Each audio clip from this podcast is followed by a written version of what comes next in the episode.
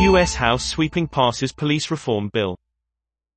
The White House has threatened to veto the measure, which Senate Republicans reject as an overreach.